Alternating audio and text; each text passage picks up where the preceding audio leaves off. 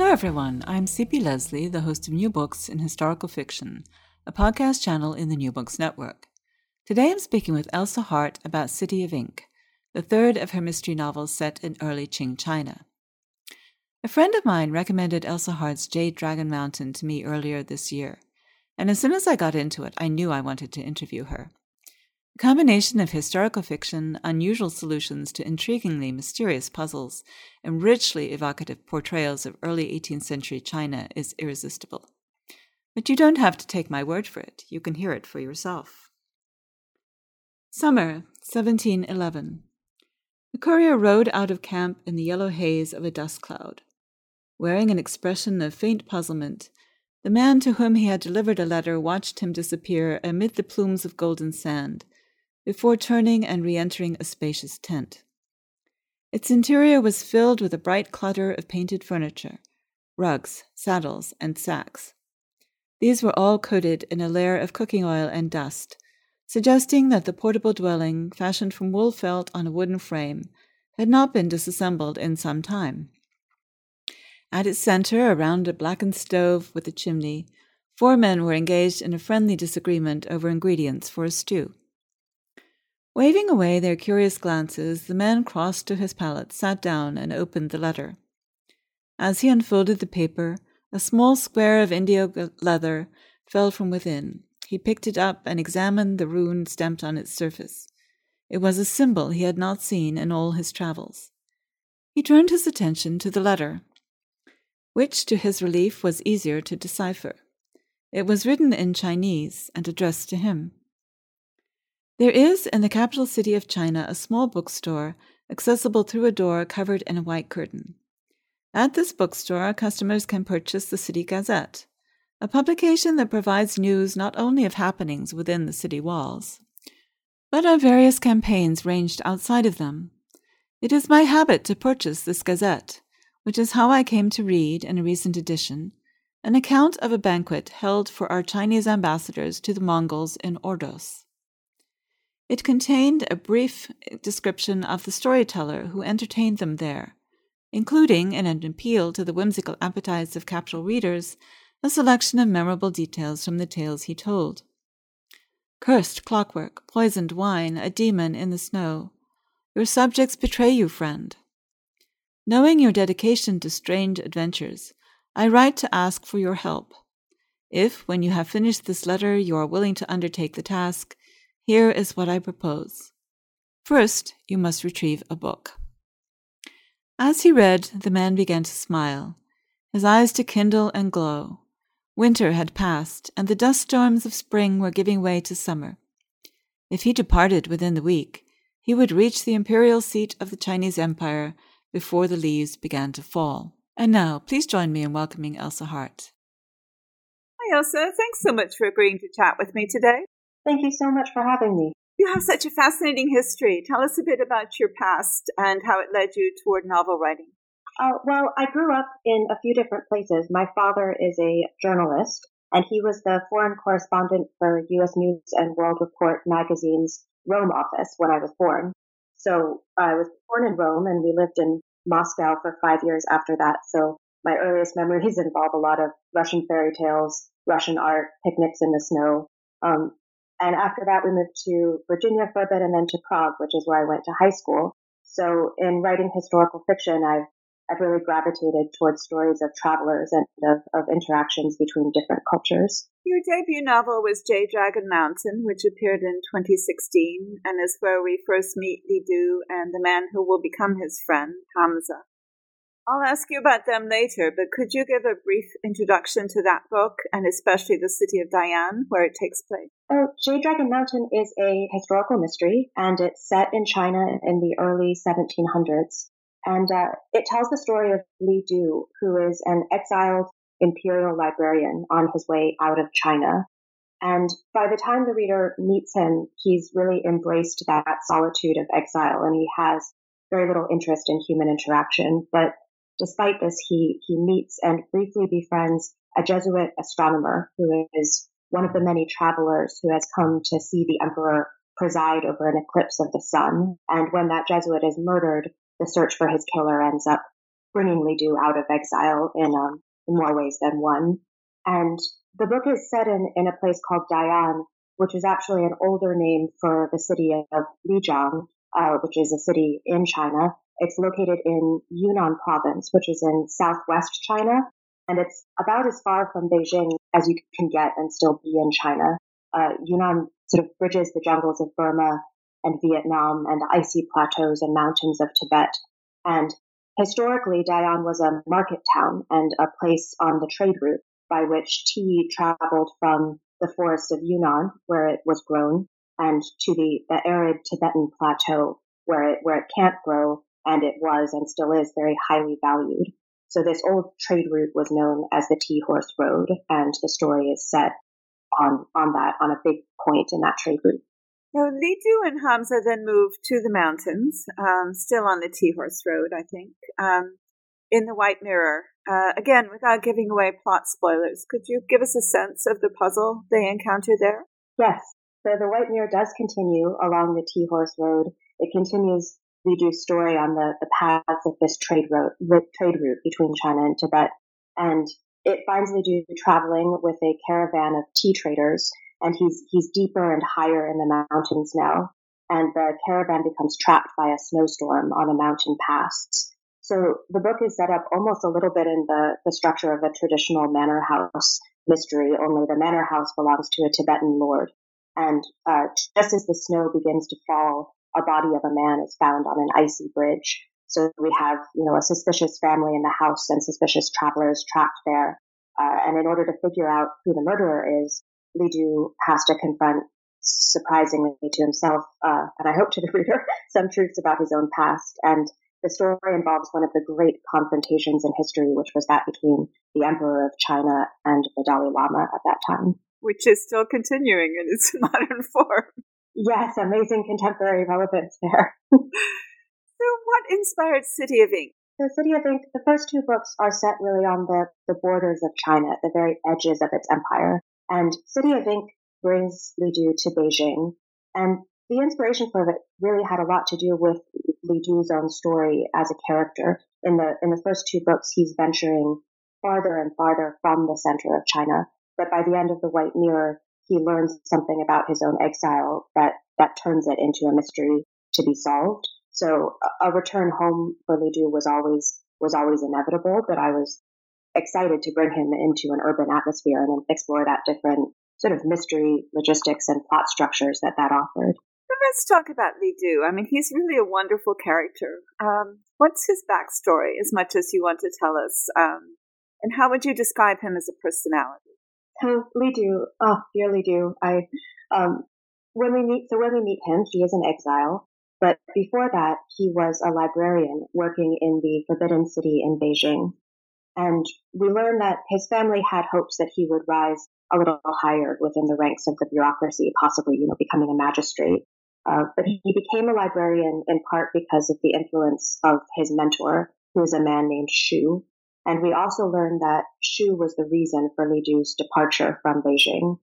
Uh, Shu was found guilty of plotting against the emperor, and he was executed for his crime. And Li Du, as his close friend, was sentenced to exile. So that's that's his backstory. And it, it, it took me a lot of time and, and a lot of different sources to find Li Du as a character. But he is, he is inspired in part by a, an actual 17th century Chinese traveler whose name was uh, Xu Xiake, and his uh, travel journal actually Li Du carries with him uh, in the book. And I was reading uh, when I was in China. I was reading uh, classical Chinese poetry in English, um, beginning with these beautiful translations of, of Tang Dynasty, dynasty poems. Um, and I was very moved by the language of exile in those poems. So that combined with these sort of journals of Xu broadly due to a new kind of, of life for me. He's very much a scholar, um, at least in my mind. Um, how do you see him? I mean, he's he seems very contained, very intellectual. Uh, how would you describe it's funny. So I would describe him as as a librarian. There's so much in that word. You know, it, it was one of the very very few moments in writing fiction when a character declared something about himself to me. I was I was writing a piece of dialogue very early in the process, and Li Du was talking to someone, and at that time I I had no sense of him his career background, and somebody you know asked him who he was, and he said I'm a librarian, and uh, it, it was very much him introducing himself, you know, to me and librarians in novels, you know, they just, they really have this power of archetypes. I always think there should be a librarian card in a tarot deck because, you know, my mind goes to the stories of Borges or Lucien the librarian and, and Neil Gaiman's Sandman graphic novels or the Ray Bradbury's The Father and Something Wicked This Way Comes or of course Umberto Eco's Name of the Rose.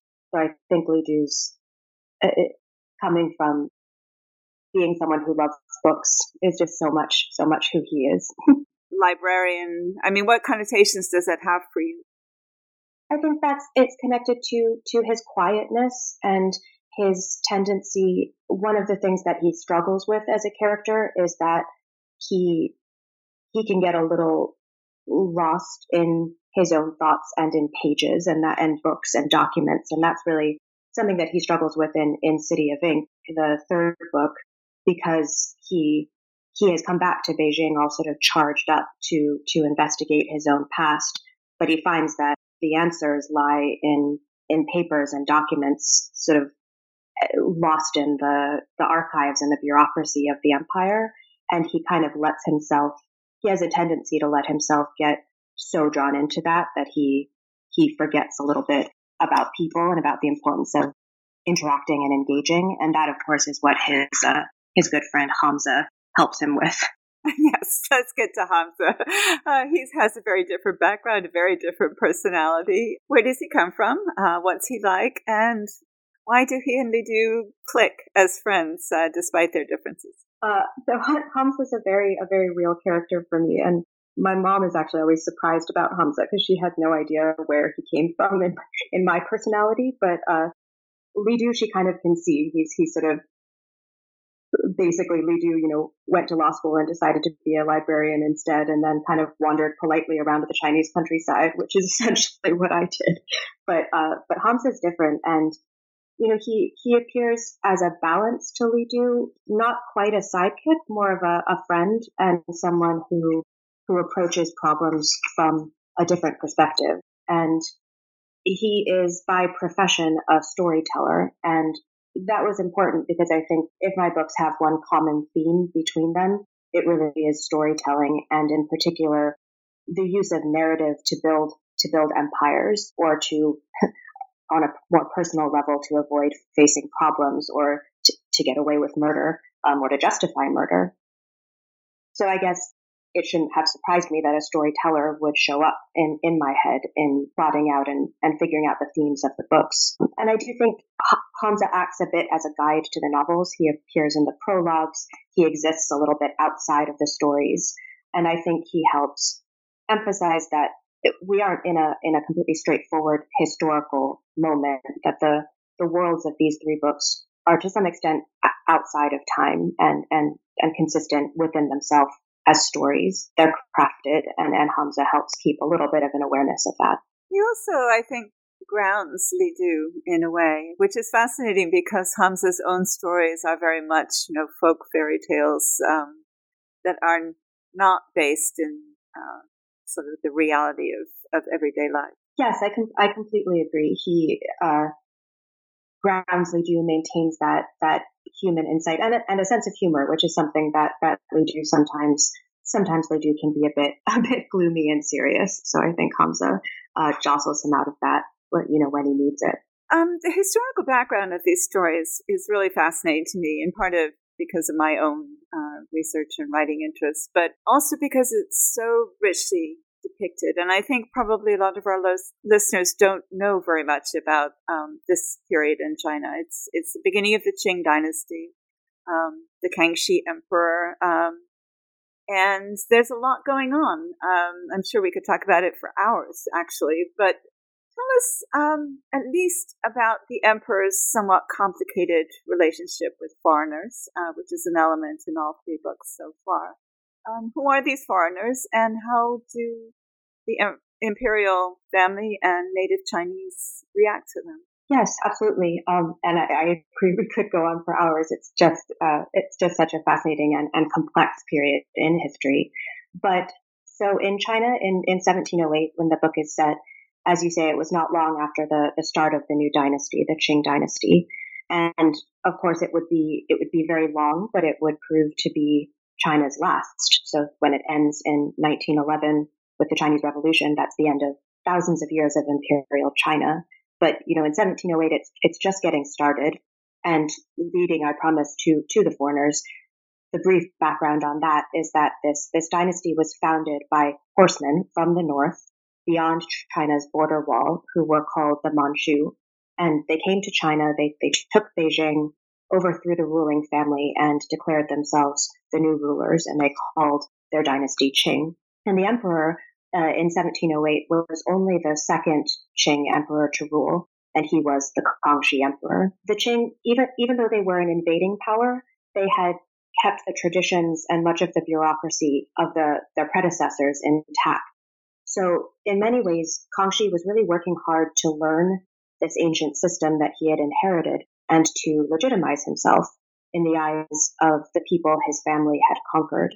And that's where the foreigners come in because one of the ways that he was doing that was by using technology that was brought by Jesuit missionaries. In the West at this time, there was growing interest and fascination with China and demand for its goods, most notably its tea and its porcelain.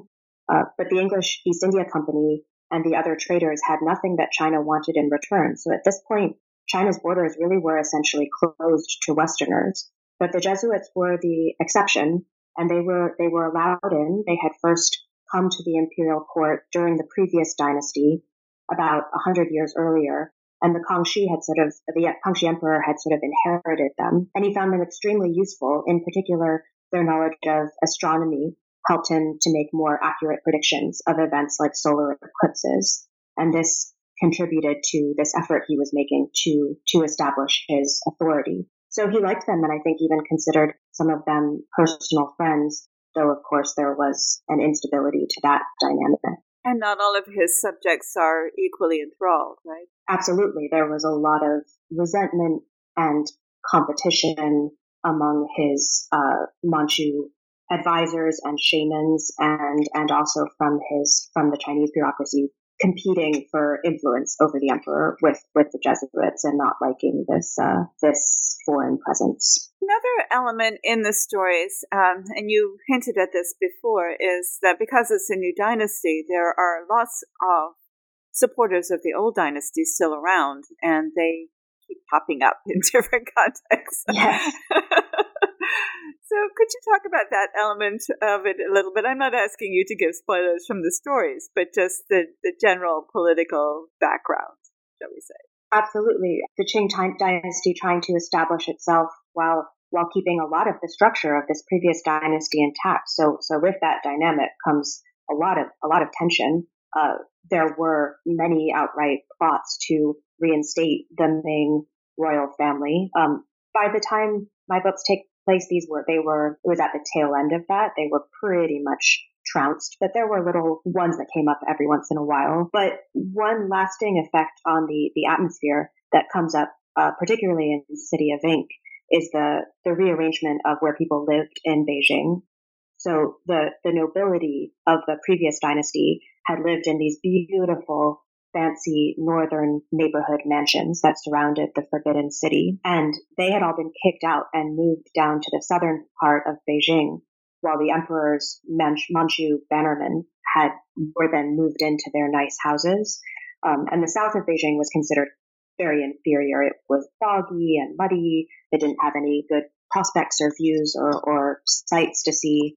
So there was certainly resentment about that and and a, a cultural clash that was going on within the city still at this time. So that brings us to Beijing, which is almost a character in the novel itself. I mean, it's um, its setting and its set up and all the streets and the, everything are uh, are essential elements in the story, including, and I didn't realize this until I read your book, um, that at night, for security reasons, uh, a lot of the streets were closed off. So they didn't just have walls around the city, they actually had walls within the city. Were you aware of that before you started writing? I wasn't. No, it, my initial research process with the books is very eclectic. So I will know basically, you know, where I want to set the book and and what I want to have happen in the story. But then I'm really looking for inspiration, and I certainly found it in reading in preparation for writing City of Ink. There's a book in particular, uh, Peking Temples and, and City Life by Susan Naquin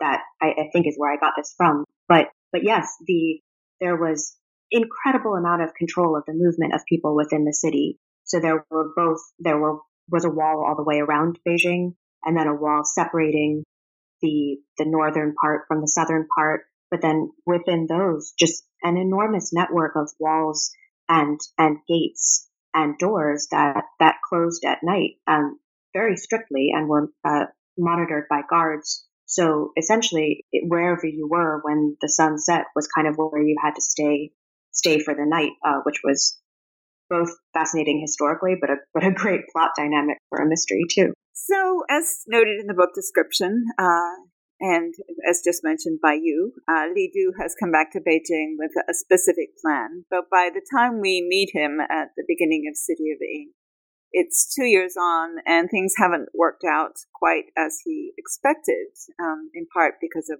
all of these documents that you mentioned. But what is his situation at the beginning of the story? Yes, so we find we finally do working in a somewhat humble administrative position uh, in the South City. City, he's essentially working for a local constable, and he uh, two years have passed since he he came back, and he wears he wears glasses now, which have been given to him by one of his his Jesuit uh, acquaintances, and so yes, it was. I can't remember exactly when I made the decision to have that time pass, but I did. I did want to give him that new sense of struggle that he came back all sort of full of fire to to to solve this mystery of his past, and then found himself, you know, getting a little bit lost in the paper trail, lost in the labyrinth. As I mentioned before, he has a a tendency to to gravitate towards quiet very in, internal places and he he's a little bit directionless by the time we we meet him. And how does he get involved in this mystery? Get sketch the setup for us. So the crime in city of ink is a double murder and it's the bodies of a man and a woman have been found in the black tile factory so this factory that produces the the roof tiles, the sort of standard roof tiles that cover uh, the houses in Beijing. And the man is a relatively high ranking official. The woman is the wife of the factory owner. So the woman's husband is the prime suspect. It seems that it was a, a crime of passion. And because Li Du's uh, boss uh, is, this crime falls within his jurisdiction, uh, you know, Li Du is, is brought along to investigate. And if it is found to be a crime of passion, what is the significance of that legally? So there, there was a statute, and this is true in place at the time. It was Article 285 that said that when a wife or a concubine commits adultery, and her husband or a close relative of her husband catches her at the place and in the act of adultery and immediately kills them both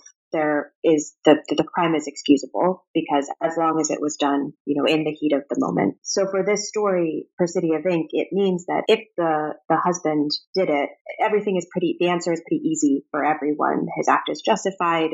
Uh, he's let off the hook. It's not that, it's not too messy. So, you know, a number of characters are trying to make that fit even though it doesn't quite. And one of the reasons that that's important is because this is taking place uh, in the lead up to the imperial examinations. Um, so, talk about that part of the story. Yes, I loved I loved reading about these. I just um, the the details, the anecdotal details are just wonderful. But so the examinations for for any man who aspired to become an official in the bureaucracy, passing the, the civil examinations was essential. And these took place, there were several rounds of them, it's a complicated process, but essentially every three years in the capital. And in the weeks leading up to these tests, Beijing just completely transformed. There were thousands of hopefuls pouring into the city. They came on horseback and they'd carry these fluttering banners that identified them as, as exam candidates. And the inns filled up completely the temple guest rooms filled up.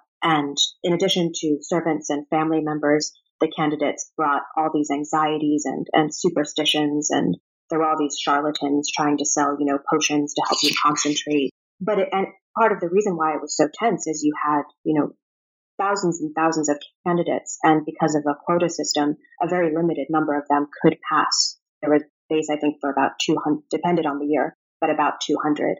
So the atmosphere is incredibly tense and competitive and uh, a good setting for emotions to run high. So, without specifying um, how they work uh, their way into the plot, um, there are a couple of Jesuits uh, that Li Du encounters in this novel as well uh, Father Calmet and Father Avenot. Um, who are they, and how do they fit generally into the story?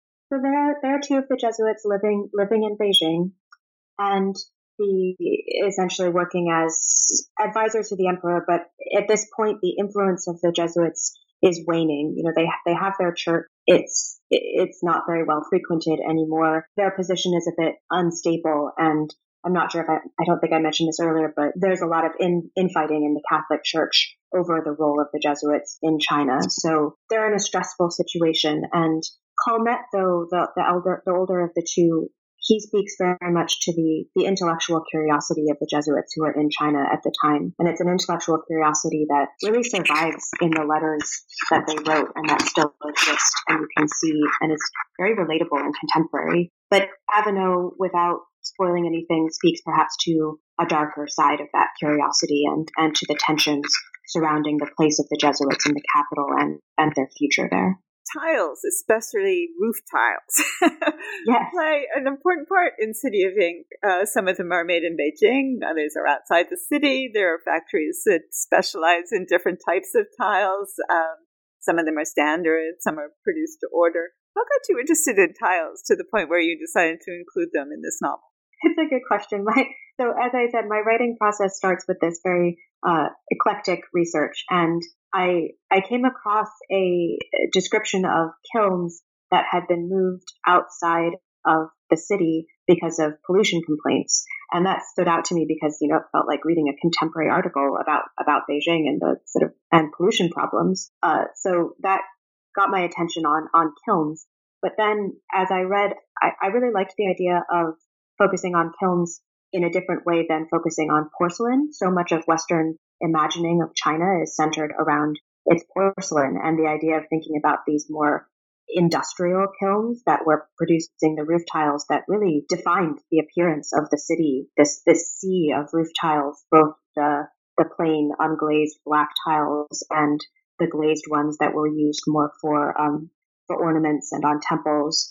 Uh, and then, of course, the beautiful ones that top the, the yellow ones topping the Forbidden City. So I think that's what drew me to, to the idea of this, yeah, this more industrial kiln structure of the city um, intrigued me. So you mentioned that the um, that your research is very eclectic, and I totally agree with you um, because I'm a historian who writes historical fiction, and the thing that I love about doing research for a novel is that it opens up all these possibilities that I either had forgotten or didn't know about. Um, and that's much more important to me than the sort of nailing down exactly how people made their buttons or whatever it was. Right. So, um, it, given that yours is eclectic, where do you start? Because these settings and um, backgrounds in the novel are so beautifully realized uh, that I, I really want listeners to hear that this is an element of the novels that they should, you know, prepare to enjoy, really. From a lot of different directions. And for Jade Dragon Mountain, unique among the three because I, I, a lot of the description came from what I was seeing around me. You know, wrote Jade, Dragon Mountain when I was living in China. And my husband is a biologist and he was studying high alpine plants on the real Jade Dragon Snow Mountain, and we were living in Lijiang, the city at its base. So I was looking up at the at the mountain every day and seeing its changing moods and the, the shape of it that has changed very little over 400 years and the movement of the mists through its valleys. Uh, it was almost like time travel.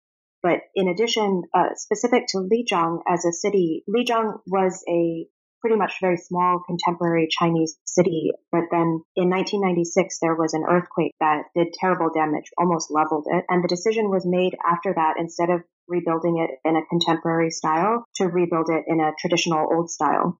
So it is now a UNESCO World Heritage Site and a major tourist destination, particularly for domestic tourism in China. So in Lijiang, there's a, a full replica of the Mu Mansion, and if I if I got up early enough, you know, before the tour buses came in sort of sneakers and with cameras, it really felt like I could just take notes as if I had gone back in the past on the architecture and the cobblestones and the way the sunlight hit the rooftops. Um, so that was eerie way to, to research the first book. But then, of course, there was a lot of academic research, and that took place mostly in university libraries when we were back in the US for holidays and also in museums. I did a huge amount of my research in museums. My parents were living in Washington DC, so the Freer and Sackler were a great place to go to, you know, find objects that I could place place in the text. And what would you like readers to take away from uh, your three novels so far, but especially City of Ink? I think much of my focus when I talk about the books is on the, the geographical and the, the historical context for the novels. And although I, I, I enjoy research so much, the, the books are, are more mysteries than they are histories, I think. And what I look for when I'm poring over these, these nonfiction accounts are the elements that really lie at the heart of mystery, glittering wealth and scorned love and, and the emotions that they inspire, the fear and greed and desire for revenge, those, those motives. So the world my characters inhabit doesn't operate according to the same rules that, you know, govern our reality or the reality of, of history. But, um, that said, I'm also conscious of, and I hope the books kind of call attention to the reality of history being something we encounter through accounts given by those who chose to write things down. So the, the Jesuit crafting his letter to Rome, or the emperor dictating an edict, or the traveler taking notes about a route. Um, they were all written for an audience. And, and this gets back to the, the theme that found its way into my books that these plots really turn on understanding that there's a, a storyteller behind every story, whether it's an emperor controlling the narrative of his empire or an author constructing a novel or a murderer justifying a crime. So I do think it's one of the reasons that a librarian and a storyteller ended up as my protagonists. So it's really been a, a pleasure to, to travel with them and, and to share some of their story uh, in our conversation today. Are you working on another Li Du novel now? I am deep into my fourth novel, which is a a shift away from Li Du and from China, but it does take place in the same period in the, the early 18th century. It's set in, in London and it's specifically in the the community of collectors who were building what are sometimes called, uh, referred to as cabinets of curiosities. So I'm so drawn to the in between times in history, and this is one of them. You know, England on the brink of the scientific revolution, but at this point, you know, Newton is still really interested in alchemy. And I'm introducing uh, two new detectives, uh, Cecily Kay, who's a plant enthusiast, and Meakin Barlow, who's a botanical illustrator. So they're these they're navigating this world of, of obsessive collectors. And and for fans of Jade Dragon Mountain, there is a a cameo appearance from a character in Jade Dragon Mountain who who they will recognize. Okay, I have my theories about who that might be. Um, I will look forward to seeing that novel, but I do hope we haven't seen the last of Li Du and Hamza. I hope I hope not too. I I do have more stories in mind for them as well. Thank you so much for sharing your time with us, Elsa. It's been a pleasure talking with you. Thank you so much for having me. Pleasure for me too. And thank you for listening to our podcast. Once again, I'm CP Lesley, the host of New Books in Historical Fiction, a podcast channel in the New Books Network. And today I've been talking with Elsa Hart about City of Ink. Find out more about her at www.elsahart.com. Like us on Facebook, search for NB Historical Fiction, and follow us on Twitter at New Books Histfic. If you do, you'll see each time we post a new interview. You can find out more about me and my books at www.cplesley.com, where I upload expanded posts about the interviews and in general discuss history, historical fiction, and the rapidly changing publishing industry. Goodbye until my next conversation about historical fiction on the New Books Network.